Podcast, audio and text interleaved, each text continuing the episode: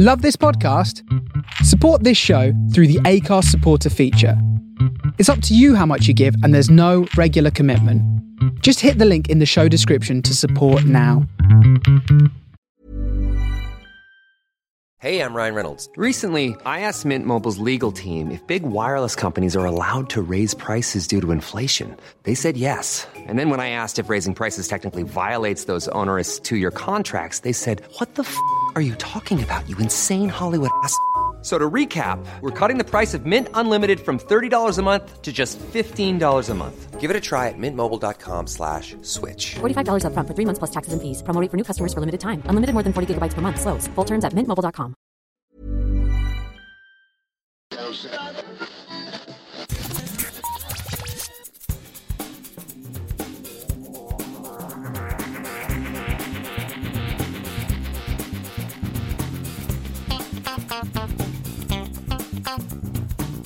Hello and welcome to this week's edition of Geek Town Radio. We've got a slightly different show this week because I happen to be on my own for various reasons. Uh, one of those reasons being that uh, we're at MCM Comic Con Birmingham this weekend, so it's just been incredibly busy. We've got um, a lot of other stuff coming up before the end of the year. I just haven't had time to put a full show together, but we did have a lot of really cool interviews when we were at MCM Comic Con, so I thought I'd put some of those out for you. The first interview we're going to have is with Jason O'Mara. Uh, you will know Jason O'Mara from a number of different shows. Most recently, he's been starring as Wyatt in Man in the High Castle. Prior to that, he starred in Agents of S.H.I.E.L.D. as Jeffrey Mace, aka The Patriot, so you might know him from that.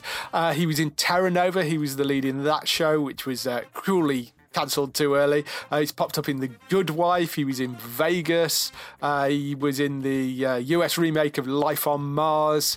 Um, he's also the voice of, of Batman in a number of the animated, um, later animated shows, or rather the other voice of Batman, the one that isn't Kevin Conroy. So he talks a little bit about uh, doing that, about his work on Agents of S.H.I.E.L.D., quite a lot about um, Man in the High Castle as well. So here's the interview with Jason O'Mara. We'll see you afterwards with the next interview.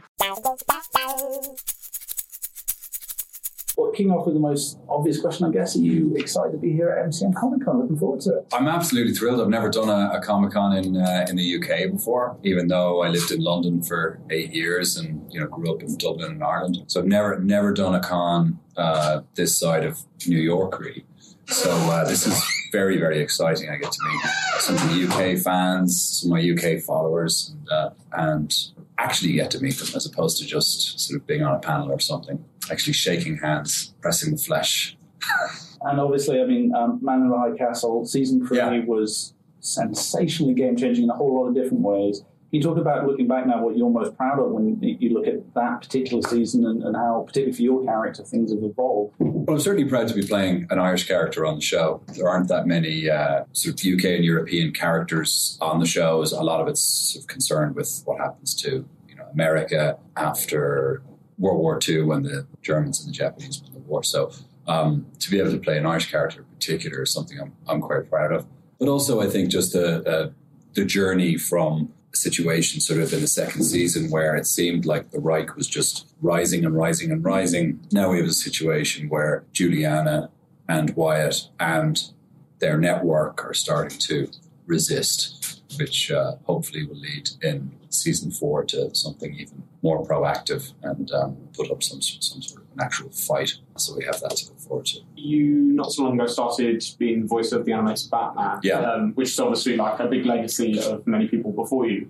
Is. How is that in terms of um, the response to that, and how you go about that in making yourself sort of stand out and compared to such greats that have done it before?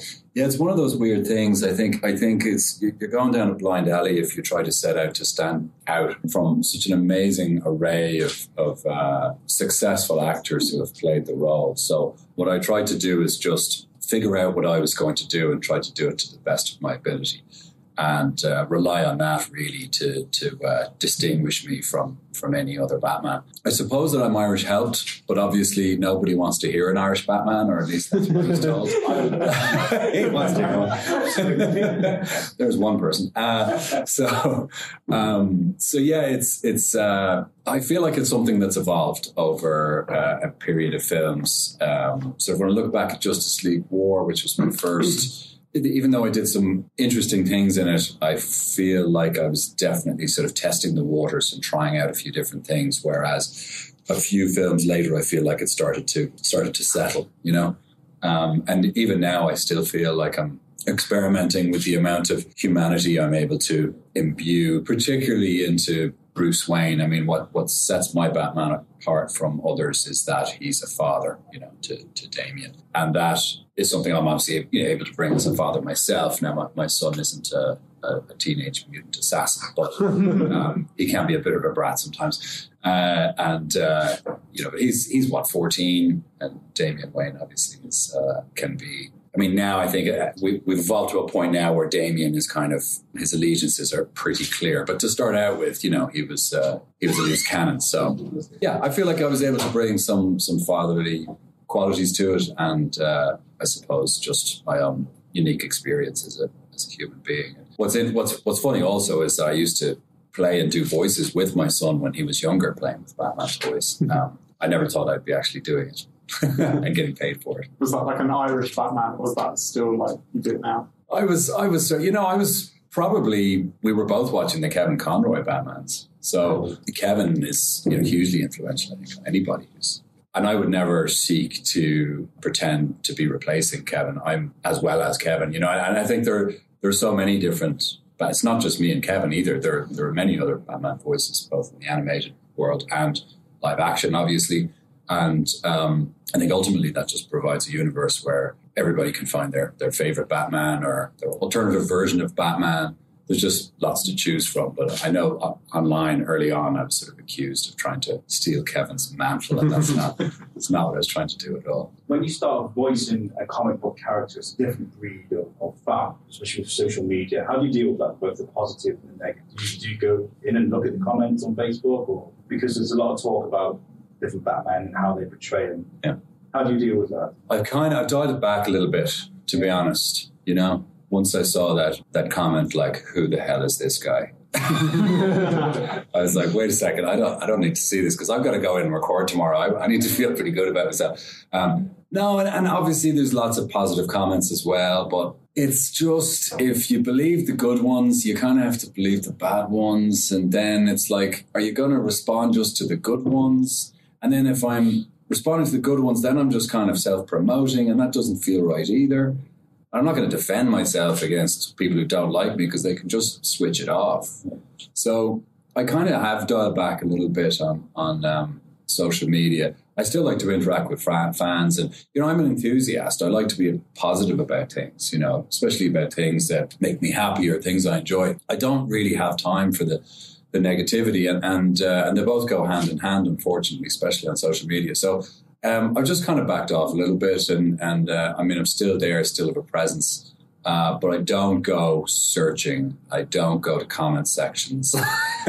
you know, I don't like go to like hashtag Jason O'Mara because that's just uh, that's a world of pain.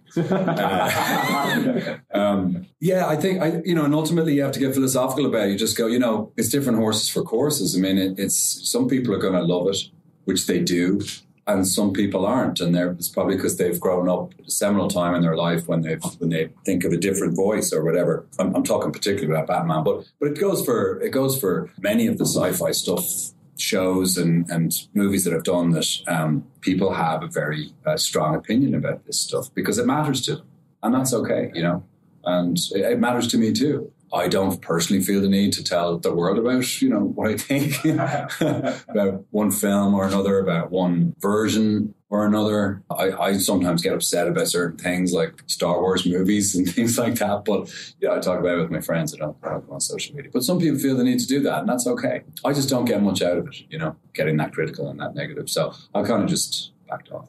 You're one of the few people that's jumped from DC and Marvel. Oh yeah, Um, yeah. How, how was it I working? forget about on, that. how was it working on, on Agents of Shield and joining, you know, a, a sort of established cast quite late on into or a few seasons into it? Well, first of all, joining Agent Marvel's Agents of Shield was just an amazing experience because of the people involved. You know, yes, it was lovely to get a phone call from Jeph Loeb at Marvel, and uh, you know, he pitched me this idea of Jeffrey Mace, the Patriot, which is you know something that we hadn't really seen in Marvel. Well, it, it, was a character that was just generated in the forties. You know, that was when it first started to appear, and obviously had a very close relationship with Captain America, and and, and had various sort of iterations and versions over the decades, but it, he was someone we hadn't heard from in a long time. And so that was really exciting, the idea of, sort of resurrecting a character like that. But also what they did with it, you know, the sort of the, the double bluff and that he was kind of a weird guy, untrustworthy,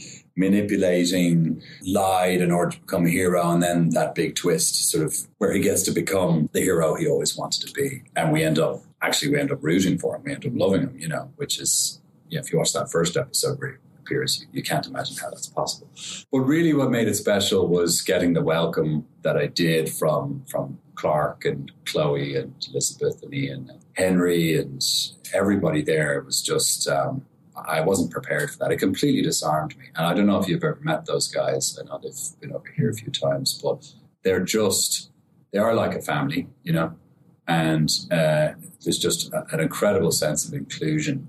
And um, you really do feel like you're, you're, uh, you're part of it. You're not just a guest, you know, uh, even though I was very respectful of that it was their set and everything, but um, it really was brought into the fold and, and um, made feel really good about it. So that was an absolute joy. I didn't want it to end, but I'm glad when it did end that I got the death that I feel the character deserved because it was pretty it was pretty spectacular. And, and again, that was you know that was sort of I suppose it ended up being about seven or eight months of my life on and off. Whereas with a, an animated film doing the DC stuff, that's that's a day every few months, you know, where you go through all your lines, record them, then they'll come back with some animation and you try to maybe match that up, additional dialogue recording, ADR they call it. And then maybe a, a final session where you need to put in all the, the fight grunts and grunts and uh, literally you're, you're in a room going, ugh, ah, you know, all this stuff uh, for about an hour and a half. You can actually lose your voice doing that it's probably the most challenging part of it, actually. So, yeah, very different experiences. Um, even though one's Marvel and one's DC, they were completely different processes.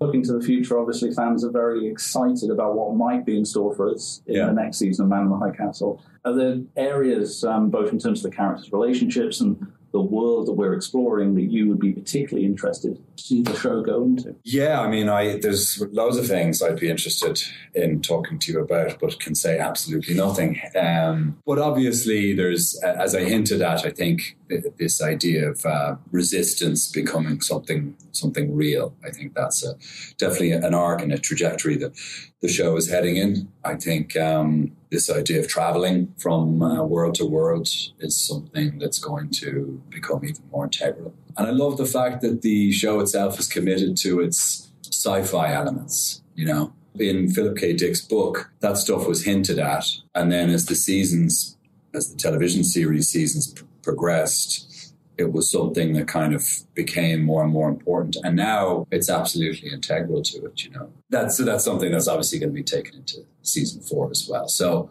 these are all elements that are going to be fully explored. And um, I know what we've done so far is looking really good. I'm really excited. Talking about integral, I think the really interesting thing about Man in the High Castle is the relationships between the different characters. And Yeah. I think particularly your relationship with Juliana um, is quite nuanced and, and um, increasingly important, it feels, as the show goes on. I guess can you talk about your wonderful co-star and, and why you think that has become a bit of a focal point for the story?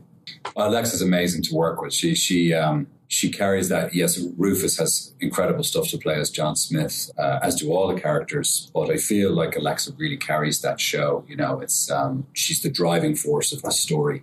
Uh, so she works incredibly hard, uh, both before, during, and after the scene to um, to make Juliana as strong and alive as she can possibly make her. And I was nervous sharing scenes with her initially because she really becomes Juliana on set. You know, she becomes very strong, sort of inside and out. And uh, I wanted to do that justice, and I wanted to be a match for her somehow. You know, even though it's pretty impossible. She's a very special character, but I wanted to somehow, you know, I wanted to bring something new to the party which I think the writers really did, creating this kind of Humphrey Bogart, kind of Harrison Ford kind of character, you know, which I love playing. But um, yeah, I think I think their relationship is um, yes, there's some romance and some sexual attraction there, but it's almost becoming this sort of meeting of minds. Now, look, it's it's now I appear in season four, so uh, as does uh, Juliana. So I think everybody knows that. So so there's going to be something there in the future in season four obviously I don't want to spoil anything, but put it this way, Liam Watts, nom de plume, I suppose you could call it, is uh, his real name. He's he's holding a torch for her, you know, and uh, so I think I think his attraction to her goes beyond just something he's interested in in terms of romantic relationship. It's he realizes, as other people who have met her realize that you know she's she's the key to all of this, and um, that she represents cause that is worth, worth pursuing. That that's basically their only chance at um, some version of freedom. You. Do we have to wrap it up? Oh, that's just getting interesting. All right. Yeah. Thanks,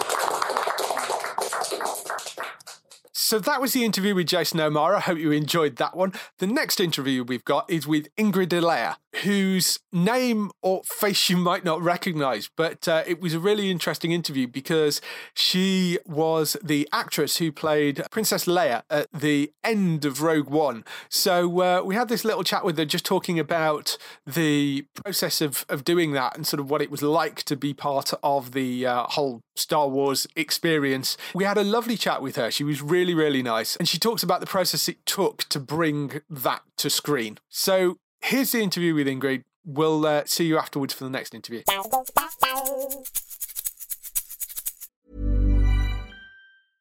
Ryan Reynolds here from Mint Mobile. With the price of just about everything going up during inflation, we thought we'd bring our prices down. So to help us, we brought in a reverse auctioneer, which is apparently a thing.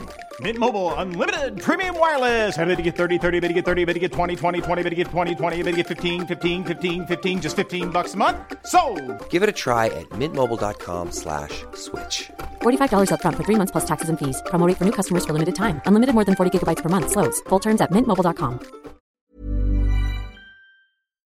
Hello, my name is Ingvild Deila. It is lovely to have you with us, MCM. Um, have you been enjoying being part of the Comic Con? Definitely. It's been um, a wonderful experience so far. It's my first time in Birmingham, first time with MCM, and I'm very glad to be here. And of course, one of the reasons you're here is because you have a, a, small but very unique part in one of the biggest film franchises of all time. Um, can you talk a little bit about how that journey started for you? Sure. Yeah. Um, well, I'm. I'm. I never thought I would be in, in such a. a huge and beloved uh, universe uh, as Star Wars is, and uh, on top of that, playing such an iconic character as Princess Leia. Um, so it all started with a, a, very anonymous casting call, a very secretive uh, casting call in London, and then it led to uh, three rounds of auditions, and in the end, they they cast me, which I can't believe, but I'm very grateful.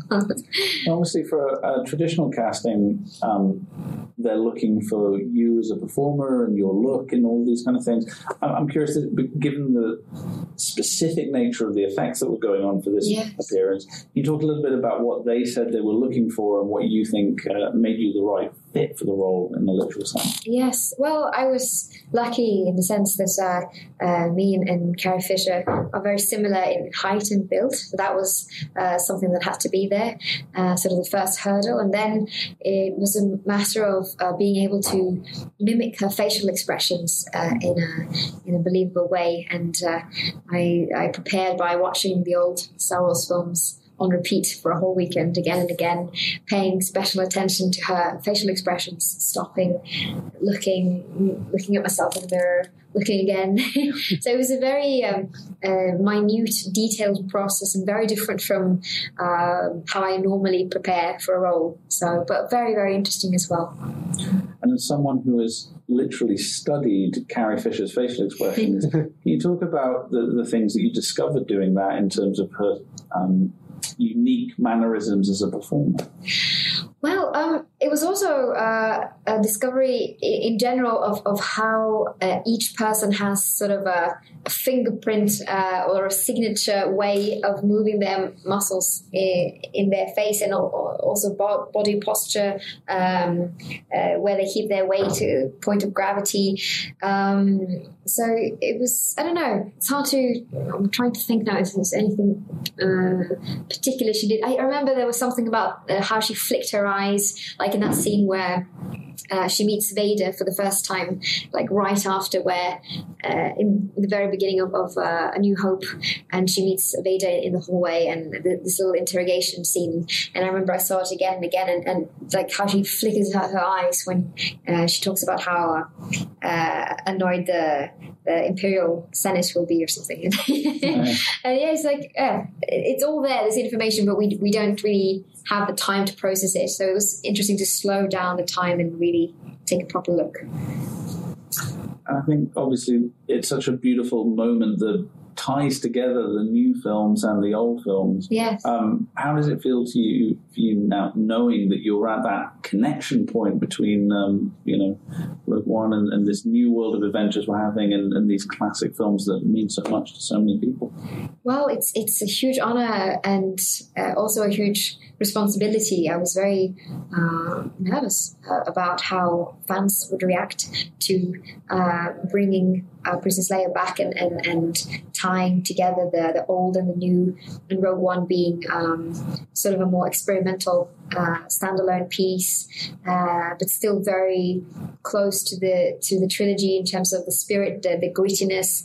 Um, so yeah, it was overwhelming in a way to to stand in between those two, um, the old and, and, the new. But I just had to trust that that um, Lucasfilm and Disney had made the right decision and, and that I was doing my job well, and, and that it's sort of out of my hands. and just in terms of the actual techniques that were used, obviously, I think. Um, audiences look at the screen and just think, "Oh, they've done it with computers." Mm. Um, can you talk about what the actual exact process was for you in terms of how much of your face you were, were actually seeing versus how much is CGI and, and yes. whether or not you were marked up with little dots or if it was just a normal performance? Yeah, um, well, it, it started uh, with the sort of uh, technical prep in uh, LA in San Francisco. So um, they did sort of the I think it's called the light stage where you put in a in a globe of light and, and they take pictures like 360 and make a digital uh, model of you. So that's what they did with me and, and Guy Henry. And um, then I, I had to hold still and and and have sort of the, the, the basic human uh, facial expressions like smiling or sad or frowning or crying. Um, and then I also looked at specific uh, facial expressions on Carrie Fisher's face and try to copy them as well uh, while doing the, the light stage. Uh, and then the, the brilliant people at ILM worked on my face, I think, for six months uh, or maybe more. Um, uh, and then for the shoot itself in London, it was more of a um, regular shoot, at least for me, except that there were more cameras on set. So there were fewer points where you could look at without like looking into the lens. so you had to be a bit careful. And Oops, sorry. And of course, you had the. Um, I had the dots on my face, so I looked a bit like a an exotic fish, or that I had some kind of strange disease. So people had a bit of uh, trouble focusing on my eyes. I remember when talking to them. Um, but but for me, it was uh, pretty straightforward in terms of uh, the performance on the day, which was great to have that freedom. I mean, obviously, it's very exciting for fans to see these cameos and um, you know the gifts that technology is now giving us. I guess I'm curious, as an actor yourself, how you feel about the broader issue of, particularly as, the, as this technology improves and becomes more yeah. fluid and more easy, um, the ethics of kind of portraying other people and um, you know the extent to which using other people's likeness and bringing characters back or making characters look like younger versions of themselves. Uh, I guess how do you feel about that as a wider issue and how it changes the, the notion of what it means to be an actor? Yes, it's a very uh, interesting question and and uh, thought provoking development, which is happening happening very rapidly. And I I'm quite sure we will see a lot more of this um, in the future because uh, it gives more. Um, freedom for the filmmakers that they can have these uh, virtual uh, people on file and they don't have to pay them as much and they don't need a trailer and so on. Um, uh, and also, you can create more uh, fantastical expressions on screen that can be more interesting to watch and so on. Um, but for the actor, it becomes a, a bit of a dilemma. Um, because you're sort of you don't know what your image will be used for and in what context like giving away your rights and and also the ethics of bringing people back. Like i remember there was a, a commercial with audrey hepburn for for the cadbury chocolate i think and and one with bruce lee for some beer or something which i read uh, he didn't drink or he would definitely not have approved of supporting this brand of whiskey or whatever it was. So it's it's difficult, but it's kind of inevitable. And I guess the sooner they have um, figured out the ethics of this, the better. So we don't walk into this and, and sort of regret it later. so it has to be done with care. But I think I'm, I'm all for um, new innovations within technology. So I think it's, it's a great uh, tool, but it's how we use the tool that matters. I guess very specifically for you, having um, been a part of that process of bringing Carrie back, albeit for that very brief moment, I'm curious if in the future you have the opportunity to do the same in subsequent Star Wars films and spin offs and prequels and sequels, because it seems we're never going to stop getting those. Would you be happy to go back and do that again and be part of helping to do that for a second time? Mm. Yeah, I think I, I, it would be wonderful uh, and a huge challenge. For me, it depends on how the, the family of Carrie Fisher feel, like how they feel about it. Uh, but if, if they are okay with it and if it's done in a respectful way, then yes, it's it's kind of an offer you, you can't refuse, really. but it would be really, really scary. But I, I'd still say yes. Yeah. is there anything else you've already said yes to? I guess my final question now, what else have you got coming up at the moment we should be excited um, well, right now I'm, I'm working on a, a, strange project. It's, it's part web series, part feature film, and it's called Out of Place Artifact. It's a Belgium Brazilian film, uh, and I play an assassin who uh, works for sort of a Viking-esque secret order, and it takes place all over the world. And um, yeah, it's going to be a strange tale, but uh, I'm very excited. So I'm, I'm, off to uh, uh, shoot in Norway uh, in the snow with some Vikings in early December, and yeah, it should uh, should be a, a fun project. well, wrap up warm. Good luck with the Vikings. Thank you so much for talking to us. Thank you. Thank you very much. So that was the interview with Ingvild. Hope you enjoyed that one. The last interview we got this week is with the legendary David Morrissey. Um, you know David Morrissey from a million different shows. Most notably, you'll probably know him from The Walking Dead, where he played the governor. Uh, he's been starring in the Sky Atlantic series Britannia most recently. He's uh, was in The City and the City this year. He's was in The Missing, Extant, uh, State of Play. He also starred as Gordon Brown in the deal as well, which uh, we chat a little bit about in the interview. So mainly we're talking about his his work on uh, Britannia and on The Walking Dead, though. So uh, hope you enjoy this. Here's the interview with David Morrissey.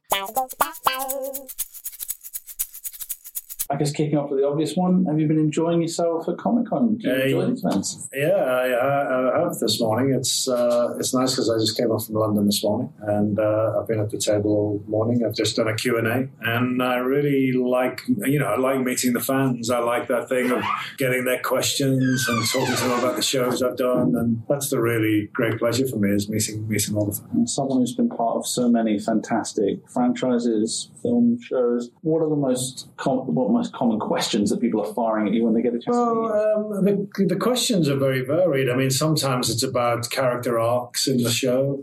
Sometimes there are uh, technical questions about how the, how the show works. Sometimes there are fantasy questions about who would you like to play in the show if you didn't play yourself, things like that. They ask me about the show now, even though I'm not in it anymore. They ask me about what I feel about the trajectory of the characters that's been happening in the storytelling. Uh, also, sometimes it's about the logistics of the show, you know, how it's put together.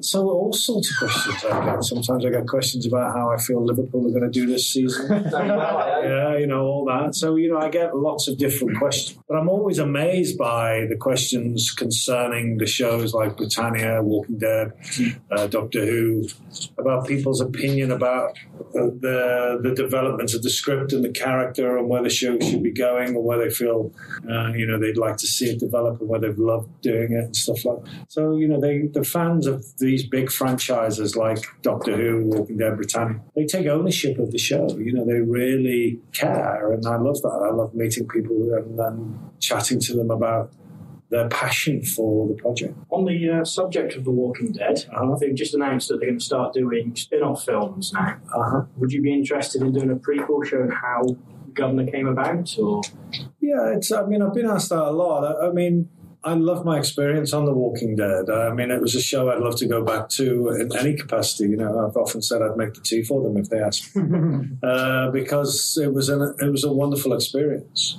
and it's a show made by fantastic people, really talented people, and you know, you want to work with those people. I love the character. I feel like you know, there's the character's got more to give, uh, and I think that's why the show gets actors of you know good actors in it because they give you a backstory. They give you real things to play, and it's you know it is a survivalist show, but it's something about the human relationships inside the show that really click into people. I think, and uh, yeah, I would I would go back in a shot, and and also you know I have to say that Andrew Lincoln is an actor who I admire.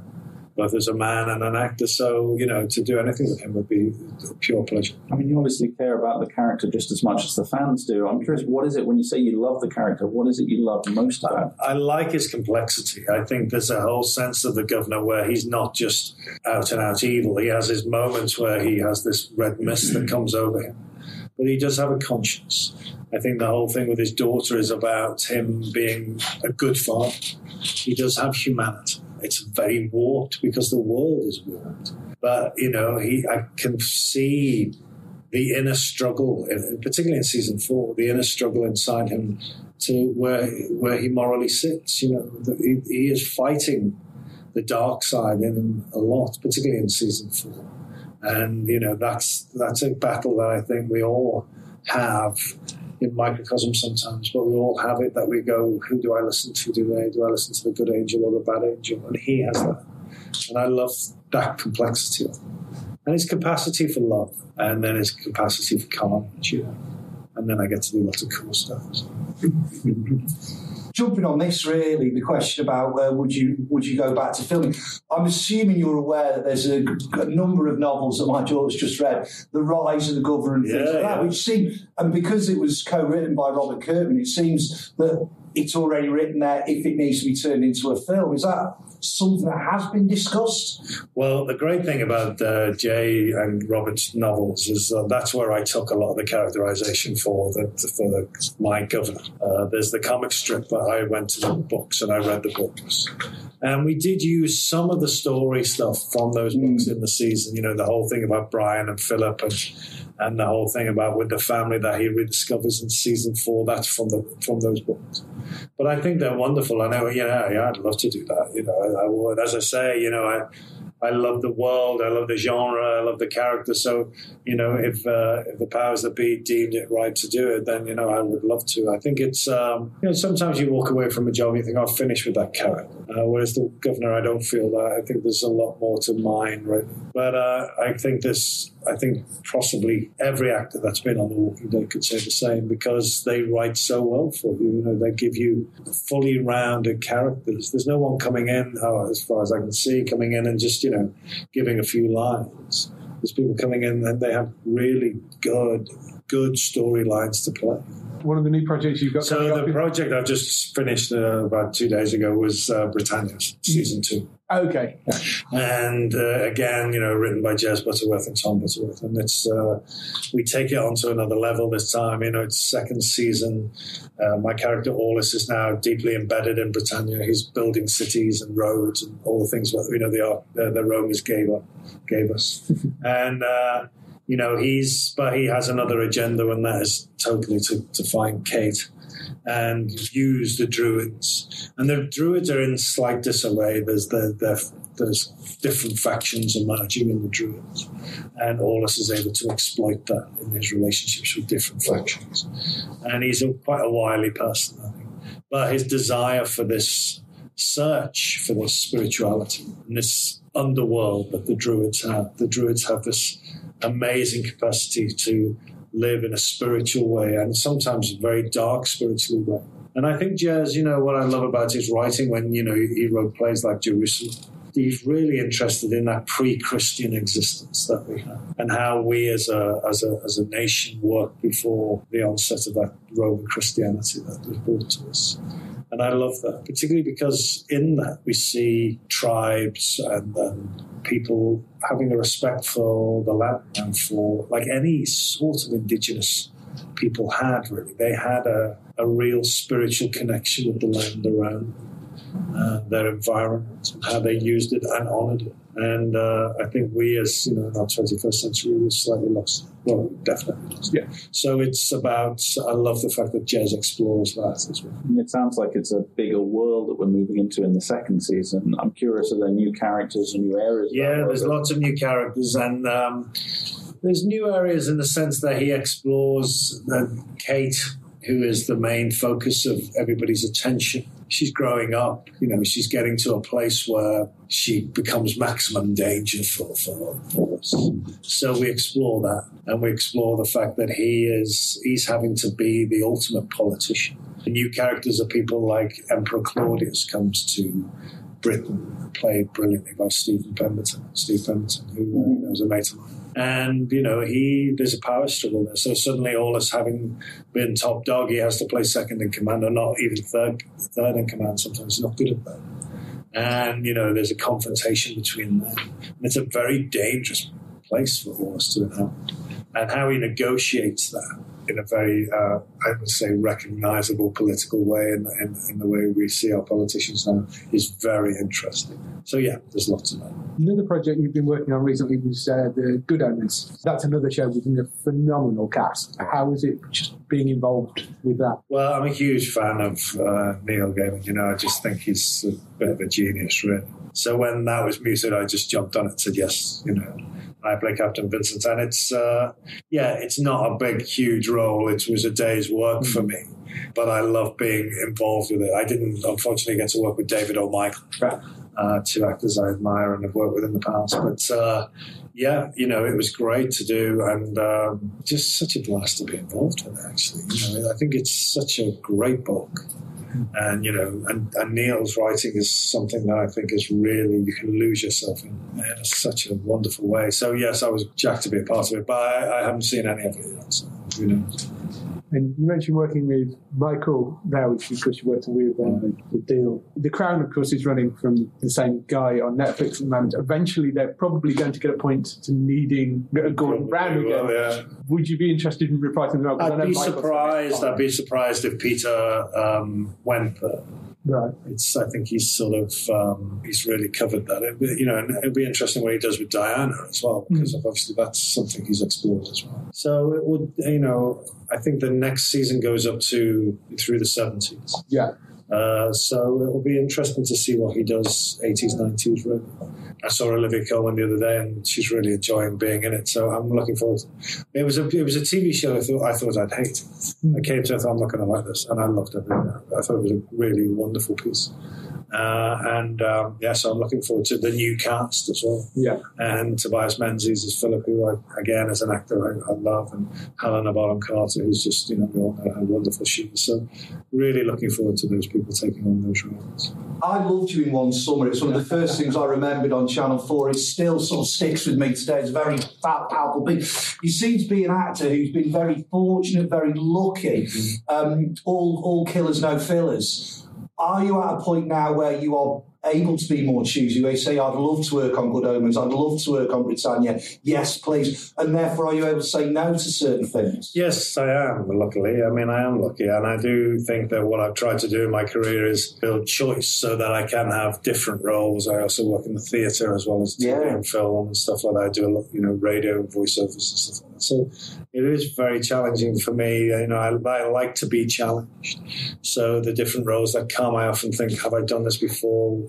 What's it going to ask of me? You know. What's something you haven't done then that you'd still want to scratch? You're too young to play Lear at the moment, but Yeah. I believe your Julius Caesar was very good. I love doing that. Yeah, I, love, I played Mark Antony and Julius Caesar. I recently saw Antony and Cleopatra at the National with Ralph Fiennes. Were they doing all right? They were great. so I think I'd like to play Antony and Antony and Cleopatra, but I think there's a, those big Shakespearean roles, Benedick and stuff. And there's a lot of Chekhov I'd like to do. I've never done Chekhov uh, professionally. So yeah, those things. But also, I like to put myself in the way of surprise. So you know, I like to. Britannia is a perfect example. For me. I was sitting at home. Jez phoned me up and said, "Look, I just got onto this job. I don't know what it's going to be, but I promise you, it'll be fun." And I said, "Okay." because I wanted to work with him. I didn't know anything about the character. I didn't know anything about the script really. I knew the world and I knew the, what their ambition for it. Mm. All I knew was this was a great, great writer whose work I'd seen in the theatre and admired and been excited about. I mean, Jerusalem I saw several times. And so, you know, when he comes knocking, you go, okay, I'm going to jump. I'm going to jump. And I think that's the thing. I think that you can't be cautious as an actor. You have to be brave. You have to jump in and, and really, who knows what will happen. And in a way, I don't care that much. How it turns out is sort of the least interesting thing for me. It's more about the adventure of going on it. It's about working with great people and working together with them. Once they take it off and do what they want to do with it, that's up to them. And that for me is sort of the least interesting bit because I, I'm on it on a day to day basis, and that's the bit I like. So, you know, when I go to screenings of stuff, I think it's great, but it sort of has nothing to do with me. It seems to have less to do with me than I want it to do. Um, whereas the great thing about theatre is, even in its execution, it's still got something to do with you because you're doing it right there. Right then. That's the thing. So, uh, yeah, I mean, I like to challenge myself and mess it up and, and, and do that. And, and also, you know, I like to, sometimes you choose jobs for different reasons. I like to see the world. You know, so sometimes they say, look, you know, shooting in the Bahamas, I'll do it. I'm in. I'm in. Uh, I think we might have to let you go quite soon. But Just a final question. I think you talked about iconic roles there, and I think obviously in the modern canon, the role of the Doctor is very much one of those. I'm curious, as an actor who at least superficially felt to have come very close to taking the role, um, how you feel about our current Doctor and the obviously significant change that represented, and, and if there was ever a, a possibility you were going to take the role. There was never a possibility that I was going to. It was uh, it was a slight uh, curveball that came to me because I filmed the Christmas special and we filmed it in February. It was called The Next Doctor, and I was playing a man who thought he was the next Doctor. Just after we'd shot the the episode, David Tennant announced he was going to leave. So then this rumor mill happened, and Russell asked me to sort of not say that it wasn't. And, I said, okay. and then I said, but I can tell my kids. And he went, no, no, take it. They'll tell someone in the playground and then I'll go. And I thought, okay, so I won't tell anybody. So, you know, for about six months, I, nobody knew that I wasn't going to be it. But um, I think Jodie's fantastic, and I think it's about time. And I think she brings a real different dynamic to it. But I think she's got all everything the doc- doctor needs. I think you know what happens when anybody takes over from the doctor. It happens to Peter and Matt and you know David to a certain extent. Is that people say it's not as good as the last one, and it takes time. It takes time for that new vision, and, and obviously with Jodie, there's other people as well because behind the scenes there's new writers and showrunners and stuff. That'll take time, but I'm really enjoying it. So you know, I think it's going to be a really exceptional piece of work as it goes on. But they all, every new Doctor has this this time when people are a bit, oh, I'm not sure. So we'll see you until Britannia. Thank you so Yeah, much. great. Thank you very much. Thanks for all the questions. So that was the interview with David Morrissey. Hope you enjoyed that one. We should be back to a normal ish show next week, although we are heading into December. So that means. The Geektown Awards. From the 1st of December, the Geektown Awards will be back live on the website. We've got another big prize for you again this year. Uh, we will be doing something relating to the Geektown Awards on the podcast. Usually we do it slightly beforehand, but because of the way Comic Con fell this year, it meant that I've had to jiggle things around a bit. So uh, we'll probably launch it on the website first and, and then we'll do a, a podcast for it. But keep an eye on the website from the 1st of December. You'll be able to go on and vote for your favourite TV shows, movies, video games, and stuff throughout the year and be in with a chance to win a huge prize. So, uh, 1st of December on the website for that. Keep an eye out. I'll just do a couple of quick air dates for you as uh, there isn't much starting next week. There's only three shows. You've got uh, Kidding, the new Jim Carrey show. That's a comedy drama about a children's TV presenter who is going a little bit stir crazy. Uh, that starts on Sky Atlantic on the 29th of November. You've got Vikings which uh, comes back for second half of season five to Amazon Prime. That's on the 29th of November as well. And F is for Family season three. That's coming onto Netflix on the 30th of November. Uh, so that's your lot for this week. As ever, if you want to find out any more information throughout the week, you can go to geektown.co.uk and get all the latest air date information.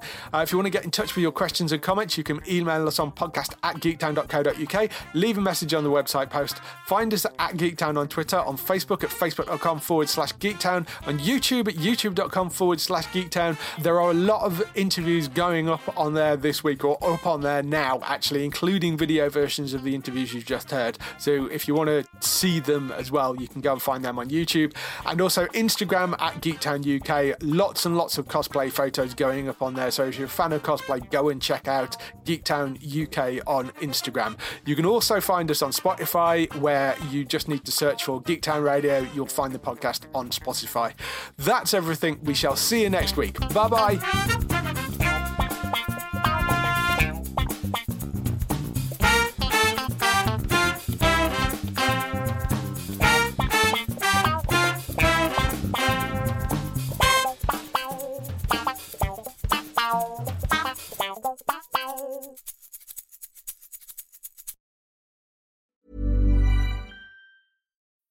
When you need mealtime inspiration, it's worth shopping Kroger, where you'll find over 30,000 mouthwatering choices that excite your inner foodie. And no matter what tasty choice you make, you'll enjoy our everyday low prices, plus extra ways to save, like digital coupons worth over $600 each week. You can also save up to $1 off per gallon at the pump with fuel points. More savings and more inspiring flavors make shopping Kroger worth it every time. Kroger, fresh for everyone. Fuel restrictions apply.